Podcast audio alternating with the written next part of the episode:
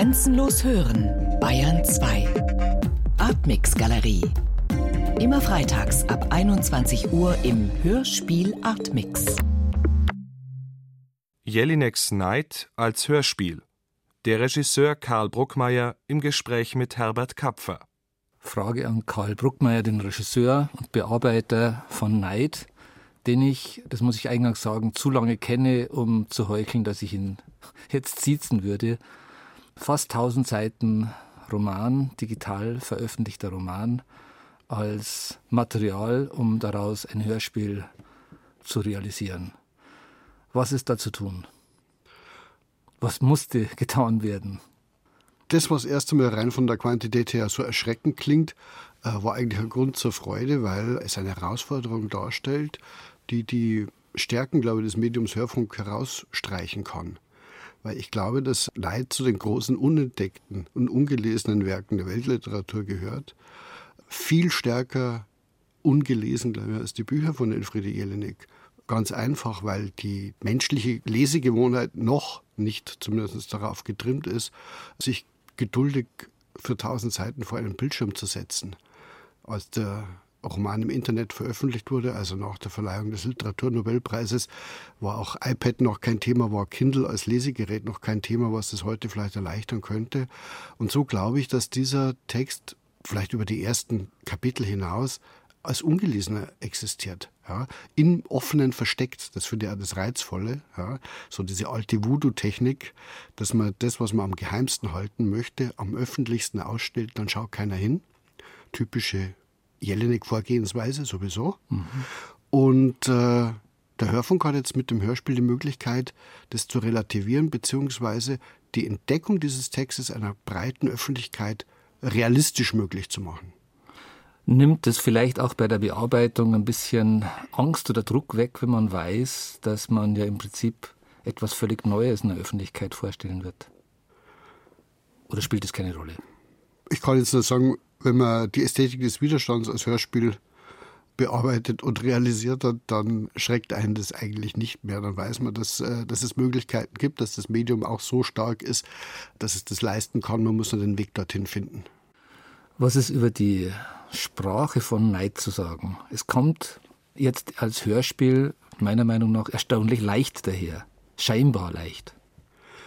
Also beim den erwähnten 1000 Seiten muss man ja in etwa davon ausgehen, dass mehr als die Hälfte gestrichen worden ist. Die Technik des Verstecken jetzt im Offenen habe ich ja schon erwähnt. Ich habe immer so ein Bild vor Augen, einen, einen, großen Karton, der mit ganz viel Zeitungspapier gefüllt ist und ganz innen drin ist was Wertvolles in diesem Zeitungspapier. Man, man könnte es fast wegschmeißen. Wenn ich jetzt so viel wegstreichen würde, dass man nur noch das Wertvolle in Anführungszeichen sieht, dann wären wir aber der Intention der Autorin zuwidergelaufen, ja, weil das Verstecken ist ja Teil des literarischen Prozesses, Teil ihres Anliegens, das ist was ganz Wesentliches. Also habe ich mich vor allem darauf konzentriert, einen Teil des Verpackungsmaterials in Anführungszeichen gänzlich zu entfernen, was extrem schwierig ist bei der verschachtelten und oft redundanten Schreibweise von Elfriede Jelinek und ihrer Art zu sprechen und andere Themenkomplexe exemplarisch drin zu lassen, als exemplarisches Füllmaterial, Verpackungsmaterial, das das eigentliche, äh, den Kern, über den ich jetzt nichts sagen möchte, umhüllt, umgibt, das von ihm ablenkt. Ja. Auch diese Technik muss erkennbar bleiben.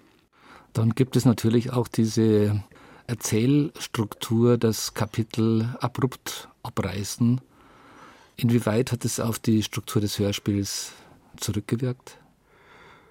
Das hatte eigentlich weniger Einfluss, als ich am Anfang angenommen habe weil die Realität des Sendeplatzes gewisse Anforderungen stellt. Äh, ein Hörspiel ist so und so lang, darf an so und so vielen Tagen gesendet werden, muss bestimmte formale Vorgaben von Produzentenseite, also in dem Fall von deiner Seite im Endeffekt, erfüllen. Und da kann man nicht immer sklavisch genau darauf hinarbeiten, zum Beispiel Kapitelende und Hörspielende in Deckung zu bringen. Man muss eine neue Struktur entwerfen, die dem Medium wieder angemessen ist. Allerdings äh, deutet ja auch dann dieses abrupte Ende zum Beispiel, dieses Abreißen im Satz und Weitermachen im nächsten Satz, das dann erst einige Monate später im Internet aufgeschienen ist, ja auch darauf hin, dass eine gewisse Freiheit vorhanden ist, ja, dass man solche Anti-Cliffhanger auch als Stillmittel äh, hernehmen kann und auch das ist geschehen. Gab es bei der Bearbeitung auch Kommunikation mit Elfriede Jelinek intensiver oder? Intensiv würde ich sie nicht nennen, aber regelmäßig und sehr hilfreich. Weil Elfriede Jelinek ist jemand, die das Internet gern und häufig nutzt. Und äh, wenn es eine Frage gab, und derer gab es viele, genügt in der Regel eine E-Mail und zehn Minuten später ist eine Antwort da. Außerdem muss man auch mal sagen, das ist ungewöhnliche Vertrauen, das Jelinek ihren Regisseuren am Theater und mhm. auch im Hörspiel entgegenbringt, macht es einfach einfach. Mhm. Und die Regiekonzeption, wie würdest du die jetzt den Hörern erklären? Nachdem zwischen Dramaturgie und Regie geklärt war, dass äh, der Text von einer Stimme, Klammer auf, gelegentliche Einwürfe der Autorenstimme jetzt nicht mitgezählt, Klammer zu, also von Sophie Reuss gesprochen, gelesen, gespielt wird, hat sich eigentlich angeboten, eine mir vertraute Herangehensweise an die Textflächen von Elfriede Jelinek zu überprüfen, ob sie für Neid auch tauglich ist mit dem Ergebnis, ja, ich glaube, das ist sie. Ich glaube, man kann bei äh, Jelinek Textflächen sozusagen das Blatt schräg halten und da wird man verschiedene Erhebungen und Vertiefungen sehen. Verschiedene Sprechhaltungen oder Sprachebenen. Und die hörbar zu machen, ist dann eigentlich nur eine handwerkliche Geduldsarbeit. Das wird im Hörspiel angedeutet sein durch verschiedene Positionen im Stereoraum und durch verschiedene Sprechhaltungen. Also das sind Dinge, die der Schauspielerin auch vorgegeben waren, mit denen sie auch umzugehen hatte.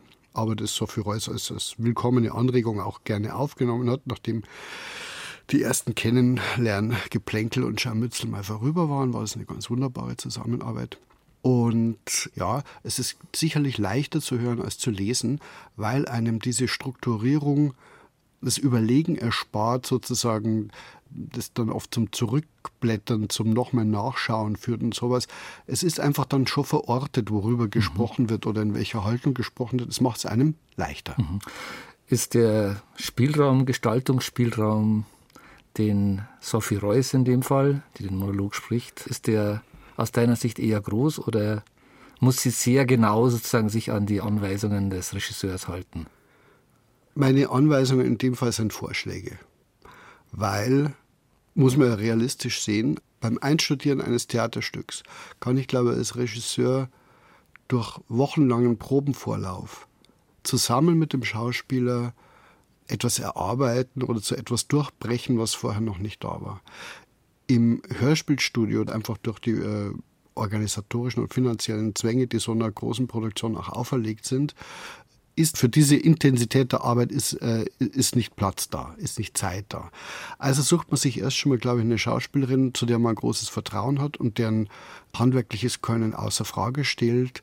Und ob das jetzt äh, Frau Breckwold war bei Jackie mhm. oder bei Moosburg oder jetzt die Sophie Reuss bei Neid, die nehme ich ja, weil ich sie haben möchte, so wie sie ist. Ja? Und ich muss nicht Sophie Reuss neu erfinden sondern ich nehme Sophie Reuss so an, wie sie ist. Und wenn die Sophie Reuss dann auch den Text und den Regisseur annehmen kann und es entsteht dann ein Textspiel daraus, ja, dann genügen im Aufnahmeprozess dann manchmal schon kleine Räusperer oder Augenbrauen hochziehen oder ähnliches, äh, um dem Gegenüber zu signalisieren, na, jetzt hast du aber gerade vergaloppiert oder vielleicht sollten wir das noch mehr machen. Und die Schauspielerin bietet in dem Fall Versionen an und ich bestärke sie, in diese Richtung zu gehen. Oder ich sage, jetzt haben wir uns vergaloppiert, das ist jetzt zu dick aufgetragen oder sowas. Also ich versuche eigentlich die große Künstlerin Sophie Reuss bei dem im Dunkeln durchs Studio tappern ein wenig zu leiten und nicht sie zu dirigieren. Kommen wir nur kurz auf die Musik, die Funktion und Konzeption. Was für Vorgaben hast du da gegeben? Ich fange von hinten an. Äh, Frau Jelinek ist total begeistert von der Musik. Sowas hat sie noch nie gehört. Die Musik kommt von Frode Haltli und Maya Radke, ein Ehepaar, zwei Norweger, die recht unterschiedliche Musik eigentlich machen. Frode Haltli ist Akkordeonspieler, kommt eher von der zeitgenössischen E-Musik. Maya Radke arbeitet rein mit Stimme, sehr experimentell, sehr wagemutig, auch sehr furcht- und angsteinflößend manchmal. Und Maya habe ich gebeten, für die Musik innerhalb von Neid kleine Sound- und Werkgruppen anzubieten, die Angst, Paranoia, Verschlossenheit, Befreiung als Thema hatten. Und sie sollte vor allem rein mit Körpergeräuschen und Stimmgeräuschen arbeiten. und jetzt nicht zum Beispiel auf die Violine ausweichen, weil es geht um Körper und nicht um ein Musikinstrument in diesem Text Neid. Und sie hat mir dann, ich sage jetzt mal, einen Pool von vielleicht 100 oder 120 unterschiedlich langen Stücken und unterschiedlich gemischten Stücken angeboten, aus dem ich mich wiederum bedient habe.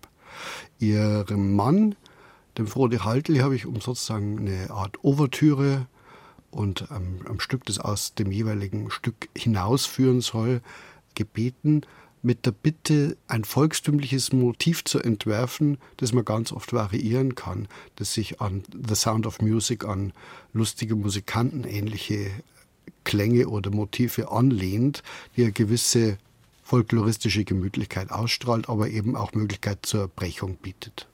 Danke. Jelineks Night als Hörspiel.